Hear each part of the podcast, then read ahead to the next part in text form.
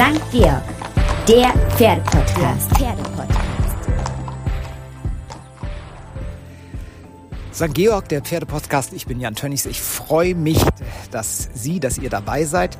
Und ich freue mich auf das, was ich in meiner Karriere noch nie hatte. Karriere ist ein großes Wort, sagen wir lieber Laufbahn, nämlich einen Markus Lanz-Moment. Wäre ich Markus Lanz, dann hätte ich eine graue Strähne, ähm, die Affinität zu braunen Anzügen und wahrscheinlich auch ein bisschen mehr Geld als ich habe. Aber ich will mich nicht beschweren, denn ich habe jetzt ja diesen Markus Lanz-Moment. Sie hat das strahlendste Lächeln im internationalen Dressursport. Niemand klopft sein Pferd in höherer Frequenz nach der Prüfung. Und in Sachen Ausgleichssport macht ihr so und so niemand etwas vor. Dazu ist sie glückliche Mutter, erfolgreiche Unternehmerin und überzeugte Vegetarierin. Aber was wenige wissen, bald werden es mehr sein. Sie ist einmal fast im Mittelmeer ertrunken und nur die mathematischen Fähigkeiten ihres Ehemanns haben sie dort gerettet. Das und noch viel mehr erfährt man, und das ist eben dieser Markus Lanz Moment, ein neues Buch, in einem Buch, das sie verfasst hat. Darin ist auch zu erfahren, was Wale und Dressurpferdetraining gemeinsam haben können. Ich freue mich, dass Jessica von Bredow Werndl beim St. Georg, dem Pferdepodcast, zu Gast ist. Und als erstes muss man natürlich sagen, herzlichen Glückwunsch, denn vor mir sitzt die amtierende deutsche Meisterin im Grand Prix Special 2020. Die Kür in wenigen Stunden. Deswegen ein Riesendankeschön, Jessie, dass du dir jetzt vor so einer wichtigen Entscheidung Zeit für uns nimmst. Sehr, sehr gerne. Man weiß gar nicht, wo man anfangen soll. Du hast ein Buch geschrieben. Darüber wollen wir sprechen. Warum? Das ist eine sehr berechtigte Frage, das habe ich mich auch lange gefragt. Ich hatte aber vor dreieinhalb Jahren, als ich mit Moritz schwanger war, schon immer diesen Drang zu schreiben, das aufzuschreiben, was ich schon gelernt habe. Und letztes Jahr hat mich dann der Dirk Schimmel und der David Könnecke von dem Management, mit dem ich zusammenarbeite, haben mich dann immer wieder gefragt, ja, warum denn eigentlich nicht? Und haben mich da so ein bisschen gepusht und haben dann auch mit verschiedenen Verlagen gesprochen, die auch auf sie zugekommen sind, beziehungsweise auf mich. Und ich habe mir das aber alles so ein bisschen offen halten wollen, weil ich wollte nicht vor Tokio da irgendwie jetzt mich mit Buch aufhalten und habe immer gedacht, ja, okay, man kann ja mal anfangen, aber ich wollte mir überhaupt kein Zeitlimit setzen. Und habe dann letztes Jahr im Herbst angefangen. Mir wurde eine ganz tolle Frau in die Hand gegeben, die Frau Ulrike Strerath-Bolz. Und äh, dann ging's los und es war ein sehr toller Prozess, der dann in einem perfekten, wie soll ich sagen, also Corona hat ja nicht nur Nachteile gehabt, sondern in dem Fall eben auch einen Vorteil, dass ich dann auch das wirklich fertig gemacht habe. Ich hatte nämlich den Vertrag tatsächlich nicht unterschrieben, bis Corona kam, weil ich wollte es mir offen lassen, ob es dieses oder nächstes oder übernächstes Jahr kommt. Und ich musste mal ganz kurz dazwischen, denn Corona, also gerade der Kreis Rosenheim, das war ja am Anfang immer, wenn ich auf die Statistik geguckt habe, also ich habe irgendwie selten so oft unter der Woche auch an dich und an Benny und an deine ganze Familie gedacht, denn das war ja, also äh, Aubenhausen ist äh, die kleine Insel der Glückseligen, glaube ich, ähm, ein bisschen außerhalb, aber das ist Kreis Rosenheim und ich kann mir vorstellen, äh, das war ja eine der der Bereiche, wo es ganz schlimm war am Anfang von den Fallzahlen her.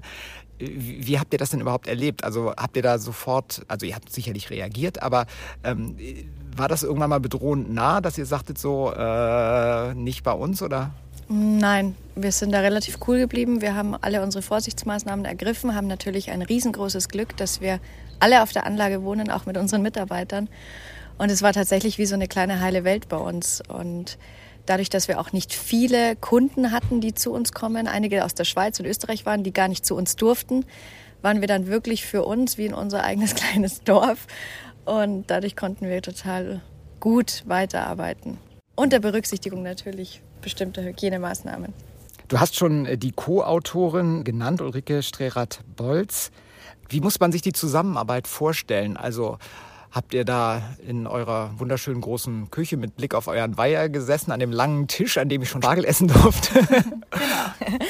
Genau, es war so, also Ulrike hatte nichts mit Pferden zu tun, sie hat aber eine große Affinität zu Hunden und Tieren Und die hat dann mich drei ganze Tage wirklich besucht, ist mir auf Schritt und Tritt gefolgt, ähm, hat mir bei jedem Pferd beim Training zugeschaut, ist mit mir zur damals noch Kita gefahren im Herbst letzten Jahres, ähm, hat mit mir Moritz abgeholt. Wir haben Stunden gesprochen, wirklich über Gott und die Welt im wahrsten Sinne des Wortes. Wir haben, ich habe ihr alles erzählt und sie ist quasi eingetaucht in meine Welt, in mein Ich und hat äh, versucht, mich zu verstehen, was ihr in meinen Augen extrem gut gelungen ist.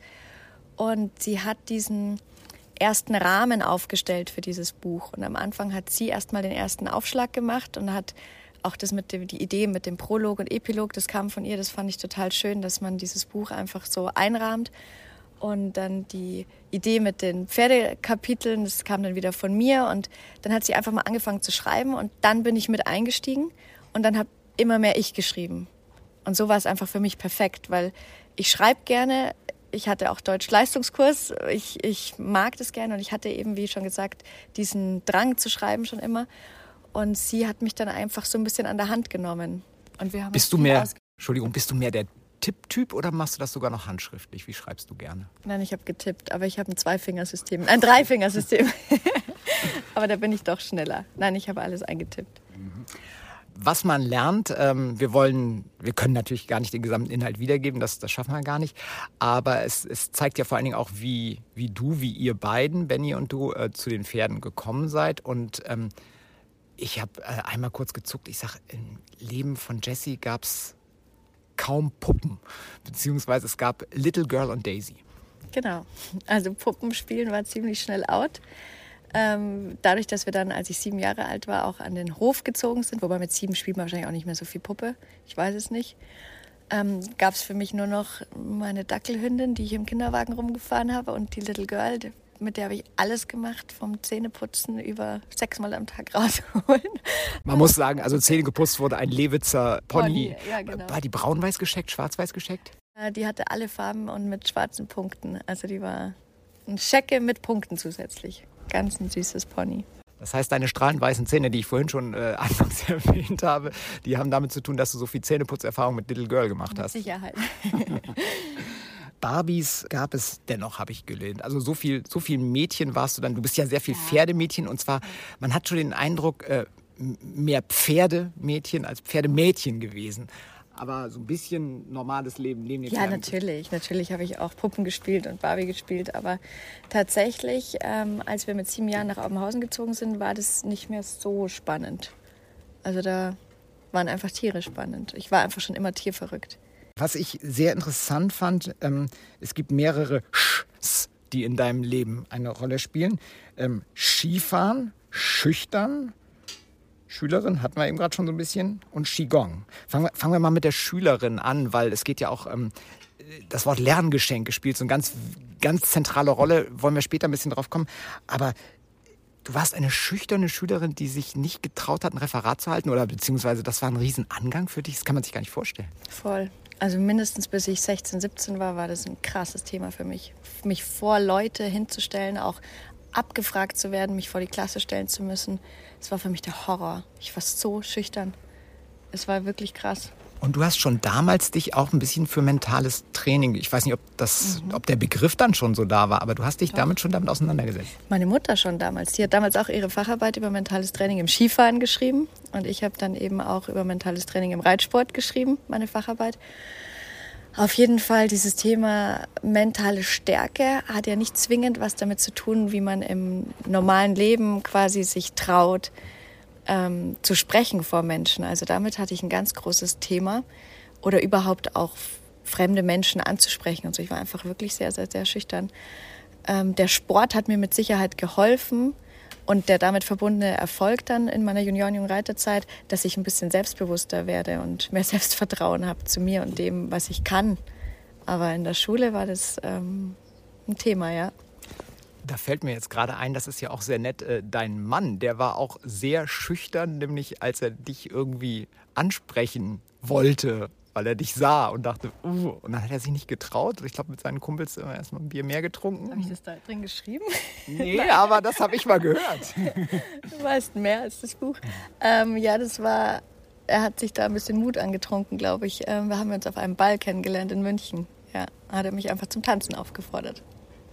Das Und- war mutig. Das war mutig. Ja, Mut zahlt sich aus. Skifahren, das fand ich auch eine, eine berührende Stelle. Dein äh, Großvater mütterlicherseits, der nun eine sehr erfolgreiche Skifahrerin zur Tochter hatte, denn äh, deine Mutter war ja nun ähm, äh, deutsche Nationalmannschaft U18 und äh, der hat bis zum Schluss, so schreibst du, ja, erzähl's selber.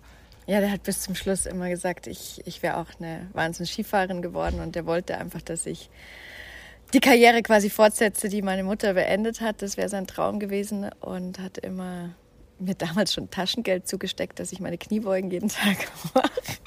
Der war sehr, sehr, sehr ehrgeizig und der hat es äh, ja, bis zum Schluss sehr bedauert, dass ich mich dann doch für den Reitsport entschieden habe, aber ich habe es keine Sekunde bedauert. Das heißt, Opa, wie hieß der? Franz Opi haben wir ihn genannt. Also Franz Opi ist dafür zuständig, dass es Dressurfit gibt, Kniebeugen. Genau, zum Beispiel. Also dieser, aber dieser Dressurfit-Gedanke beziehungsweise dieses Ausgleichssportthema, das haben wir schon seit gut seit Kindesbeinen an, kann man sagen, dass wir einfach immer viel Sport gemacht haben, immer sehr vielseitig Sport gemacht haben, egal ob es Wasserskifahren war oder Schwimmen oder mein Vater war ja Segler, Skifahren. Wir haben echt immer viel ausprobieren dürfen. Dafür bin ich meinen Eltern auch sehr, sehr, sehr dankbar. Aber dieser Ausgleichssport beim Reiten, der wurde uns erst so vor 10, 12 Jahren so richtig bewusst.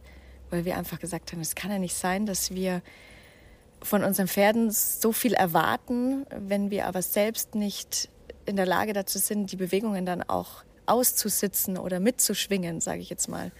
Und ähm, ich sage auch, ich rede auch gerne von Tanzpartnern und ich möchte einfach auch meinen Pferden der richtige Partner zum Tanzen sein. Und dafür ist es für mich unerlässlich, dass wir auch was für unseren Körper und unsere Fitness tun. Naja, und wer einen Mann auf dem Ball kennengelernt hat, der wird ja einen ordentlichen Hüftschwung gehabt haben, sonst kann es ja gar nicht gegeben. Er konnte besser tanzen als ich, aber er hat mich gut geführt, dass ich gut ausgesehen habe vielleicht. Tatsächlich ähm, ist ja Yoga auch ein wichtiger Bestandteil deines Lebens. Ähm, wer das schon mal live gesehen hat, der sagt, okay, wenn bei Frau von Bredow Werndl das mit den Pferden nicht mehr klappt, kann sie immer noch eine Zweitkarriere im chinesischen Staatszirkus anfangen, vielleicht mit gefärbten Haaren. Wirklich bin ich nicht, nein, nein, nein. Also ich finde es schon sehr beeindruckend, wenn ich dich da sehe. Ähm, aber das ist auch ein fester Bestandteil nicht nur deines Lebens, Yoga. Ich glaube, deine Mutter hat das auch, macht das ewig. Ja, die hat auch eine Ausbildung gemacht, über zwei Jahre lang eine Yoga-Ausbildung und die gibt auch wöchentlich wirklich Kurse bei uns im Sportclub, im Questclub in Kolbermoor. Und für uns auch zu Hause mit dem Team machen wir jede Woche zusammen Sport, abwechselnd Yoga mit meiner Mama und abwechselnd äh, Dressurfit mit Marcel. Das ist ein fester Bestandteil. Und ich mache auch Yoga für mich selbst. Aber dein Ehemann, der muss morgens auch ran oder, oder ist, ist mittlerweile ein, ein, ein Yogi-Jünger geworden. Ja, der macht geht selbst joggen, ne? total gerne Yoga, meistens aber abends und geht morgens joggen. Der sitzt ja den ganzen Tag im Büro. Für den ist es total wichtig, dass er sich zusätzlich bewegt. Und er meditiert auch. Das ist der nächste Punkt. Ähm, äh, vor Turnieren äh, oder vor Turnierstarts muss man sagen, gibt es gewisse Rituale. Äh, das ist auch sehr schön beschrieben. Das äh, gut gefallen hat mir das Pinkelritual. Vielleicht erklärst du das erstmal. Das hat übrigens gestern nicht geklappt und trotzdem ist sie gut gegangen. Ja, ähm, ich möchte gerne meinen Pferden lernen, dass sie vor der Prüfung Wasser lassen. Und Uné hat es wahnsinnig schnell gelernt, weil es natürlich immer eine Belohnung auch gab, wenn er das gemacht hat. Und wir versuchen, die Abläufe immer gleich zu strukturieren, dass die Pferde auch wirklich wissen, wann es losgeht. Und Duchess, Bonito, Duke, alle konnten das. Ich habe So das schon, schon ich habe das schon als junge? Reiterin Ah, gemacht, okay. ja. Ja. Und ich versuche das allen Pferden zu lernen und freue mich immer, wenn, wenn die es dann verstanden haben und machen. Und ich meine, wenn man nicht muss, dann muss man nicht. Also das darf ich dann auch einfach gut sein lassen, wenn nichts kommt. Aber ich sage jetzt mal, zu 80, 85 Prozent klappt's. Kannst du uns mal den typischen von Bredow Werndl Pinkelpfiff einmal bitte performen? Okay, gut, dass ich nur eine Tasse Kaffee getrunken habe vor diesem Interview. Das sind die Pferde, dass die gut vorbereitet sind. Äh, Dann sagst du, kann ich total gut nachvollziehen, ähm, dass du gerne selbst einflechtest, weil du sagst, da bist du auch bei dem Pferd. Das ist sowas Meditatives. Ähm, Ist tatsächlich das, ich bin bei uns in der Familie der Einflechter. Ah, Grand Prix ist jetzt nicht so das Thema bei uns, aber ich finde das auch. Ich finde, es gibt fast nichts Schöneres als morgens Ruhe, wenn die vielleicht noch so ein paar Möhren kauen und man sie auch gar nicht anbinden, sondern auch mal zwei, drei Schritte mitläuft und dann runterflechtet. Dann, dann schwingt ihr euch schon so in so einen gemeinsamen Mut oder wie ist das? Ja, die Pferde schlafen meistens. Also die bewegen sich nicht, die fressen nicht, die wissen, ah, jetzt komme ich, jetzt geht's los. Dann gehen die so in Position. Ich nehme meinen Hocker, stelle mich daneben hin und dann bewegen die sich in der Regel nicht. Die Unterlippe hängt bei der Lehrer meistens drei Zentimeter weiter runter und die Augen fallen zu und die relaxen nochmal richtig. Also irgendwie ist es nichts Aufwirbelndes für die Pferde, sondern irgendwie eine totale Entspannung. Also die liebt, also nicht nur die Lehrer, sondern alle Pferde lieben das. Mhm. Und ich auch. Und du selbst nimmst dir dann auch mal Zeit für dich zum Konzentration. Äh, einmal wirklich, sag ich mal, streng sportlich. Also es heißt, du könntest ein Grand Prix in Echtzeit quasi mental durchgehen. Das heißt, du weißt wirklich, ähm, die Schritttour dauert, ich weiß nicht, so eine Diagonale, was ist man da unterwegs, 45 Sekunden oder so? Oder? Könnte ich dir jetzt gar nicht sagen, aber wenn ich es in Gedanken durchreite und ich würde nebenbei mit geschlossenen Augen das Video laufen lassen und ich spick mal zwischendurch rüber, bin ich identisch am gleichen Punkt. Also das ist einfach, wenn ich versuche, wirklich mit allen Sinnen diesen Ritt zu reiten und das wirklich alles wahrzunehmen und zu spüren, was ich in welchem Moment tun muss oder tun möchte, dann ähm, klappt es auch. Also das ist einfach Übung. Das ist mir gestern im äh, Grand Prix Spezial aufgefallen, dass du abgewendet bist und ich habe gedacht, so richtig so dieses, auf jeden Fall die erste Ecke mitnehmen, um sie nochmal einmal richtig zu biegen und von Schenkel zu kriegen. Das war so diese berühmte, jede Ecke ist eine Viertelvolte. Das war, da hatte ich, das, das schien mir Programm zu sein. Habe ich das falsch gesehen? Ich habe mich dabei erwischt, wie ich, also das Gefährlichste ist ja, wenn wir ans Ergebnis denken. Also wenn wir einreiten und wir hoffen, dass wir es gewinnen. Also das ist einfach echt. Klappt nicht. Das ist so scheiße. Entschuldigung für den Ausdruck. Aber das ist natürlich was, was immer wieder hochpoppt und dann hilft es mir am meisten, wenn ich versuche, mit mir zu sprechen. Es geht jetzt ums Einreiten, es geht jetzt ums Halten, es geht jetzt ums Antraben, es geht jetzt um die Wolte, um die Ecke, um die Diagonale. Es, also einfach mich wieder ins Hier und Jetzt zu holen. Das ist eigentlich die größte Kunst vom, mentaler Stärke, sage ich jetzt mal, im Hier und Jetzt, im Präs also im Präsenz zu sein. Und dann machst du aber noch was anderes und das sieht zumindest für Außenstehende eher entrückt aus. Das ist Qigong, also dieses. Ähm Mache ich nicht wirklich. Ich habe nur eine Atemübung daraus mir ah, geklaut. Okay. Okay, aber okay. ich bin jetzt keine Qigong-Meisterin. Habe da auch keine Ausbildung drin gemacht. ja. In einem Leben äh, gibt es immer Zufälle. Und ich habe den Eindruck, du hast auch ähm, neben einer sehr durchgetakteten, also der Tag ist durchgetaktet, das ist glaube ich alles sehr, bist glaube ich ein strukturierter Mensch, kann man sagen, ist so der Eindruck. Aber äh, du hast dann auch im richtigen Moment vielleicht die richtigen Entscheidungen getroffen oder auch Leute getroffen, zum Beispiel auch im Thema mentales Training.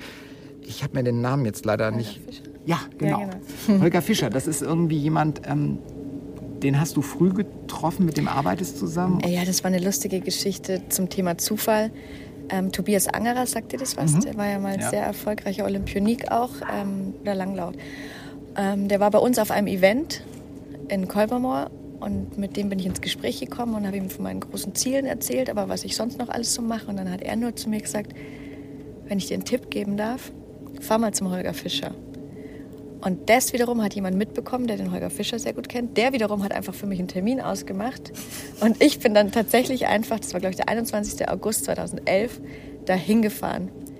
Der wohnt in Balingen, da südlich von Stuttgart. Und ich bin einfach dann dahin gefahren. Ich hatte nur eine Stunde Termin, bin vier Stunden dahin gefahren und habe mich vier Stunden lang gefragt, was ich dem denn jetzt erzählen soll, weil ich habe ja keine Themen. Dann dachte dachtest, ich. Du hättest keine dachte ich. Und dann war ich dort und ich bin ich habe auch geweint. Okay. Und er hat mich aber einfach nur ein paar Sachen gefragt. Und es ist ziemlich viel so, hat es so, ich sage jetzt mal, in Wallung gebracht oder in Bewegung gebracht. Ähm, und dann habe ich angefangen, mich regelmäßig mit dem auszutauschen. Und wir haben bestimmte Themen einfach aufgearbeitet auch aus der frühen Kindheit und obwohl ich dazu sagen muss, dass ich natürlich eine schöne Kindheit hatte, aber jeder hat ja auch geprägt durch sein Umfeld, durch die Schule, wie andere Mitschüler mit einem umgehen oder so oder eben dieses Schüchternheitsthema, das ist ja auch hat ja auch negative Wellen geschlagen, sage ich jetzt mal. Ähm, wir haben da ganz, ganz, ganz toll diese Sachen aufarbeiten können und das ist auch ein Prozess, der niemals endet. Das ist ja für mich auch, was ich in dem Buch versucht habe, immer rüberzubringen. Es ist ein reflektierter Rückblick auf das, was bisher geschah, aber es wird niemals aufhören, dass ich reflektiert ähm, weitergehe, sage ich jetzt mal. Finde ich ganz interessant, weil du nochmal deine Jugend ansprichst. Also das ist ja wirklich, äh, wer bei euch schon mal war, das ist ja also meine kleine Farm, das Klein kann man vielleicht so ein bisschen ausklammern, das ist einfach ein Traum. Also das geht, äh, wenn man optisch anfängt mit dem Alpenpanorama da an, das ist ja fast eine kitschige Fototapete. Also für uns Norddeutsche glaubt man ja gar nicht, dass es die wirklich gibt, diese Berge. Aber ähm, dieses Enge mit deinem Bruder, also ich habe zwei Geschwister, die liebe ich zweifelsohne. Das ist aber vielleicht für Außenstehende nicht immer optisch sichtbar gewesen. Und also ihr seid ja nun auch noch öffentliche Leute und ihr seid so eng aufeinander. Ihr seid zusammen dann auch nach, nach dem Abi äh, nach England gegangen, um, um euer Englisch aufzufrischen und so weiter. Gab es da aber auch mal äh, wilde Party-Exzesse, ähm, richtig stung, dass ihr euch angebrüllt habt? Also Klar. so normales Leben? Klar, wir sind ganz normale Geschwister. Und äh, wir hatten viele Themen. Vor allen Dingen, er ist ja mein großer Bruder. Er musste auch auf mich aufpassen. Der hat auch aufgepasst, dass ich nicht zu viel trinke auf Partys früher. Ähm, das ist ihm mal mehr, mal weniger gelungen. Ähm, aber wir sind ganz normale Geschwister. Das Coole ist einfach, je älter wir wurden, desto mehr wussten wir einander zu schätzen. Und desto dankbarer sind wir auch jetzt, dass wir einander haben. Und es funktioniert tatsächlich außergewöhnlich gut nicht nur als Geschwister, sondern vor allen Dingen auch als Unternehmenspartner, wie wir es nennen können, weil wir haben genau die Aufgabengebiete aufgeteilt und wir sind uns zum Glück meistens einig. Also natürlich hat jeder mal so seine Ansicht, aber wir respektieren dann auch die Ansicht des anderen und überlegen gemeinsam, wie wir es lösen können. Aber das funktioniert wirklich super gut und ich hoffe, dass das auch so bleibt. Bevor wir jetzt noch mal zu einzelnen Pferdekapiteln kommen, ähm, eine Sache. Auch nicht zu viel verraten. Nein, nein, nein, genau. Äh, äh, machen wir auch nicht. Tatsächlich ist es so, das fand ich wahnsinnig spannend. Ähm, das wusste ich auch nicht, dass du wirklich mal in einer lebensbedrohlichen Situation warst. Äh, auf Sardinien war das, glaube ich. Ähm, boah, da, da habe ich, hab ich Gänsehaut beim Lesen gehabt, kriege ich jetzt schon wieder ein Kloß im Hals. Ich muss alles auch wirklich wortwörtlich dann so aus dem Herzen aufgeschrieben.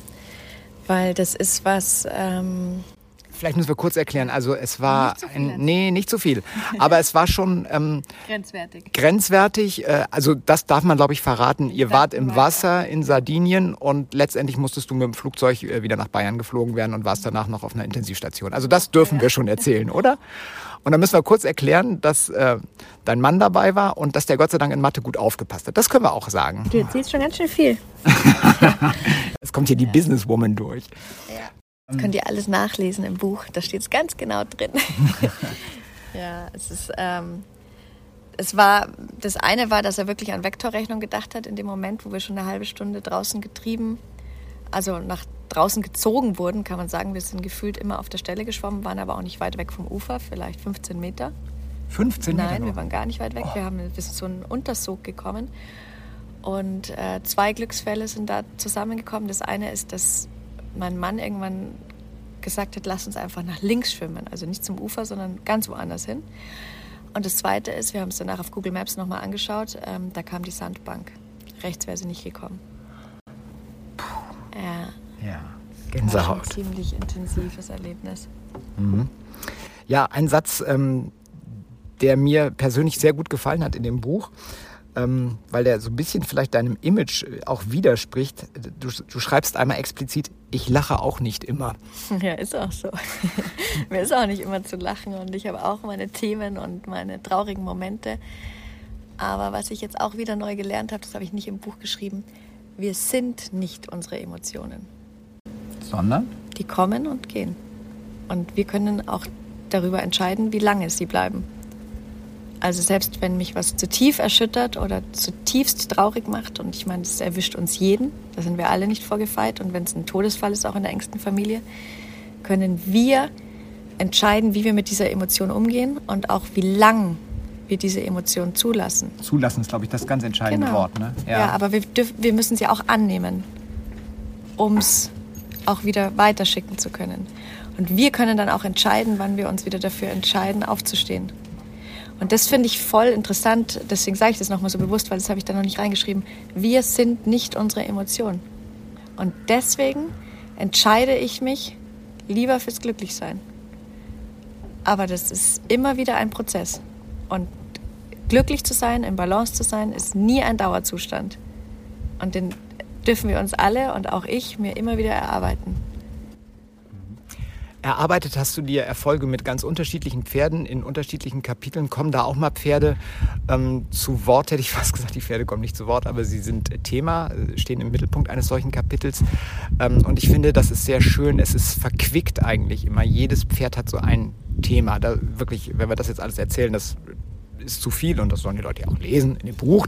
Ich fand da sehr spannend, dass du ähm, den Begriff der, der Lerngeschenke verwendest. Ja, weil im ersten Moment, wenn uns etwas widerfährt, worüber wir nicht glücklich sind, ähm, sind wir extrem entrüstet, enttäuscht, sauer, wie auch immer. Sehr emotional und denken, warum ich, warum hier, warum heute. Habe ich zum Beispiel auch ganz, ein Klassiker war ja dafür auch die Europameisterschaft. Das ist ja der auch. Grand Prix, der ja, ja, der beschissene Grand Prix. Und ähm, rückblickend, nicht jetzt auf diesen Grand Prix, aber wenn wir alle mal uns die Zeit nehmen und rückblickend auf die ja, eher schlechten Momente in unserem Leben schauen oder bescheidenen, sind es doch meistens die Momente, die uns aber wieder weitergebracht haben. Und das habe ich rückblickend auf fast alles, was mir Schlechtes in Anführungsstrichen widerfahren ist, ähm, so für mich rausnehmen können. Weil angenommen, du kriegst ein junges Pferd, und nur jetzt mal auf die Pferde bezogen, und es läuft einfach alles wie geschmiert. Du gewinnst die Dreijährigen, Vierjährigen, du entwickelst dich doch nicht weiter. Oder? Also bei mir ist es so ich brauche dann auch meine verpatzten Generalproben, dass ich einfach wieder wachgerüttelt bin und dass ich weiß, oh Mist, ich, ich, ich bin ja überhaupt nicht im Hier und Jetzt gewesen und, oh, und ich habe ja das überhaupt nicht geübt und, oh. und, und das ist jetzt nur ein, ein kleines Beispiel, aber das kann man sich ja auf alles im Leben ähm, übertragen. Wenn alles einfach nur immer leicht ist und alles gut geht und dann wissen wir es erstens nicht mehr zu schätzen und zweitens kommen wir nicht weiter, glaube ich. Und drittens kommt dann meistens ein dickes Ende hinterher. Wollen wir es nicht an die Wand malen, aber kann natürlich sein, ja. Social Media ist noch so ein Thema. Das kommt in dem Buch auch ein bisschen drin vor, weil du sagst, klar, ich weiß, ich bin eine öffentliche Person. Ich glaube, so, so ist das jetzt nicht genau wörtlich formuliert, aber das, das steckt dahinter. Und du bist ja auch irgendwann äh, mal ganz bewusst, hast du gesagt, gut, du hast auch Marketing studiert, klar. Ähm, ich nutze meine Popularität, weil ich habe äh, oder ich meine, ich habe was zu sagen und das transportiere ich bewusst, indem ich auch natürlich alle Kanäle der Kommunikation, die sich mir bieten, bewusst verwende. Alle nicht. Nur Instagram und Facebook bis jetzt. Ähm, ja, ich fühle mich mittlerweile sehr verantwortlich. Ich habe auch damals mich tatsächlich für Facebook was und dann Instagram entschieden, weil ich zeigen wollte, dass meine Pferde alle auf die Koppel dürfen. Also das war so mein wirklicher Hintergedanke, weil ich dachte, damit kann ich vielleicht anderen Pferden helfen, auch auf die Koppel zu gehen, wenn sie sehen, dass der Uné damals, der gerade ein Championat äh, geritten ist, dann danach auf der Koppel rumspringen darf, dass sich dann vielleicht der ein oder andere denkt, äh, dann werde ich das, wenn ich A- und L-Dressur reite, mit meinem Pferd ja auch machen können. Also ich wollte einfach ein bisschen Mut machen, es zu probieren, weil wir haben definitiv die Erfahrung gemacht, dass die Pferde erstens natürlich viel glücklicher sind, wenn sie rauskommen und zweitens, ich klopfe jetzt auf Holz, gesünder. top, top, top, top, top. Genau, dass wir sie nicht in Watte packen, sondern dass sie einfach Pferd sein dürfen, dass sie auch bocken dürfen, sich frei bewegen dürfen und ähm, ja, sie sind glücklich. Wir haben Social Media gehört, äh, du bist Vegetarierin oder Veganerin? Jetzt Zu Hause vegan und unterwegs vegan, wo ich kann. Und ähm, ich sage jetzt mal, ich will mich noch nicht 100% als vegan bezeichnen, aber auf dem besten Weg dorthin und mir geht es damit so viel besser. Nicht nur gesundheitlich, ich habe lustigerweise letzte Woche meine Blutwerte mal checken lassen und ich bin wirklich seit Corona, ich würde sagen zu 99,9% vegan, äh, weil es jetzt auch, weil ich Zeit hatte, mich noch mehr mit dem Thema auseinanderzusetzen. Mir geht es viel besser, ich bin viel vitaler und meine Blutwerte sind top. Und mein Arzt, der die ausgewertet hat, ist kein Vegetarier, der war ziemlich verblüfft. also es gibt äh, kein Argument dafür, es nicht zu versuchen. Wie gesagt, die einzelnen Pferde, die wollen wir äh, nicht weiter äh, durchgehen. Das ist wirklich lesenswert, das ist spannend, auch äh, weil man, oder sag ich mal, die Pferde, die ich auch äh, schon länger journalistisch einfach begleite. Eines davon durfte ich ja sogar einmal kurz reiten. Welches verraten wir jetzt hier gar nicht. Arme kleine Stute. Musste den schweren Tönnies da durch die Gegend schleppen. Aber Ich habe noch, wir haben noch so ein paar Rubriken bei uns in meinem Podcast. Ähm, eine davon heißt Mein erster Gedanke. Das sieht so aus, dass ich dir einen Begriff oder auch zwei sage und du sagst mal so ganz spontan, was du ähm, davon hältst oder was dir einfällt. Okay, bin ich gespannt. Mein erster Gedanke bei. Erster Gedanke bei. Dirndl oder kleines Schwarzes? Beides. Ich, ich mag, ich fühle mich mittlerweile wirklich im Dirndl auch sehr wohl, weil es äh, ist natürlich in Bayern sehr beliebt, aber das kleine Schwarze mag ich auch gern. Radi, ich hoffe, ich habe das jetzt richtig ausgesprochen, oder Radicchio? Radicchio ist mir jetzt ein bisschen zu bitter. Radi. Jetzt kommt kleine Fangfrage. Badminton oder Federball? Ja, das ist echt gemein. Ich kann dir den Unterschied nicht genau sagen. Ja, ich dachte bei Badminton jetzt an fünf Sterne Gelände und das, so. was dein Göttergatte irgendwie, naja, nicht ganz geritten nein, ist, aber Federball. Da bin ich jetzt zu sehr Schisser, muss ich zugeben. Ja, Zylinder oder Helm? Zylinder. Zumindest, wenn der Frack drauf ist. Oper oder Musical? Beides. Ich gehe auch echt gerne in die Oper. Aber Musical finde ich auch toll. Finde ich beides toll. Und so Sprechtheater auch mal oder Selten, eher weniger. Joggen oder Yoga? Alles. Ja, tatsächlich im Moment lieber Yoga. Ja? Ja? Mag ich im Moment noch lieber als Joggen. Ich gehe dann lieber mit den. Es war lustig, auch hier jetzt in Balve. Ich habe zu Anna gesagt, boah, ich mag heute einfach nicht joggen. Ach, ich gehe einfach ganz lang mit der Lehrer spazieren. das habe ich dann zweimal gemacht und das war dann mein Jogging-Ersatz. Wobei ich mich noch erinnere, als äh, wir in Trine waren bei den Weltmeisterschaften 2018 in den USA, wo die Kür ja abgesagt wurde, weil ein vermeintlicher ähm, ähm, Wirbelsturm kommen sollte, der dann Trine nicht so richtig heimgesucht hat. Da hat es halt geregnet wie verrückt und dann waren die Springreiter schon da und dann sah man da irgendwie so Leute im, im ja, Regen, Niesel, das war schon ein bisschen mehr Regen, da irgendwie so ein bisschen Schritt reiten und dann sah man von weitem irgendwie so ein braunes Pferd mit einer riesengroßen Regendecke und davor jemanden, äh, da, da seid ihr eine halbe Stunde gejoggt gemeinsam. Ja, das stimmt. Also tatsächlich, ich gehe, ähm, ich gehe wirklich gerne joggen. Ich laufe aber nie lange. Also so 25, 30 Minuten. Mal länger, aber in der Regel nicht länger. Und am liebsten gehe ich einfach mit den Pferden spazieren oder joggen. Die nächste Rubrik, die wir haben, die heißt Hop oder Top. Da sage ich dir einen Begriff, das sind auch nur vier. Ähm, und du würdest sagen, äh, Hop, also weg damit, oder Top. Ja, finde ich voll super. Hop oder Top. Die schnelle Entscheidung. Schnelle Entscheidung. Fleischersatzprodukte. Top. Ehrlich, weil ich finde das ja ein bisschen. So gut. Die müssen ja nicht genau schmecken wie geschnetzeltes oder so, aber die sind mittlerweile so gut. Und es gibt Burger aus Erbsenprotein, da schmeißt du dich weg, das schmeckt einfach so gut und ist so viel gesünder und hat so viel Protein. Und ist auch noch gut für die Umwelt. Top. Männer mit gezupften Augenbrauen. Ähm, wenn nötig, top. Also so, so wie heißt euer ehemaliger Landesfürster äh, genau. Stoiber oder so, also die man einflechten kann, die Augenbrauen, da, da sollte man dann schon was machen. Ich will nicht äh, rüberwerten.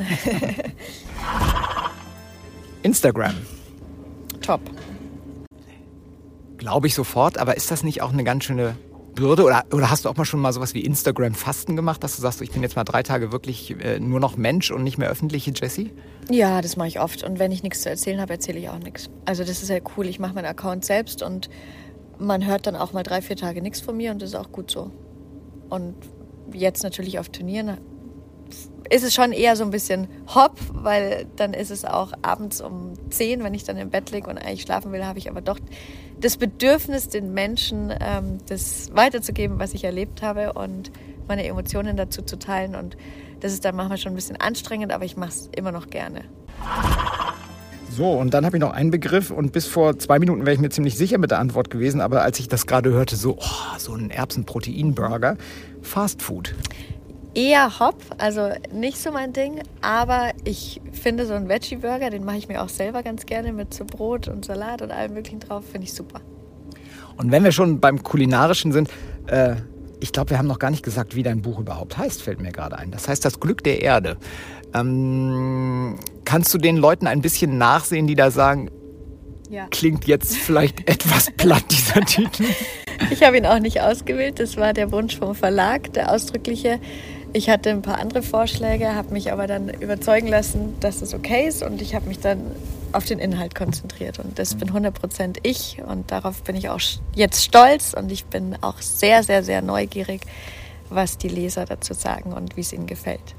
Noch dieses letztes, wir waren beim Fastfood, wir waren beim Fleischersatz und äh, tatsächlich kam ich, es ist, ist jetzt, klingt jetzt total äh, gespielt, ist echt, ich kam vorgestern nach Hause und da wartete ein Bananenbrot auf mich oder ein Banana Bread, wie man natürlich äh, als moderner Mensch sagt, hatte meine Frau gebacken und äh, so mit Datteln drin. und dann sage ich, hey, das ist lecker, was ist das? Ja, sagt sie, ähm, das ist von Jessie das Rezept.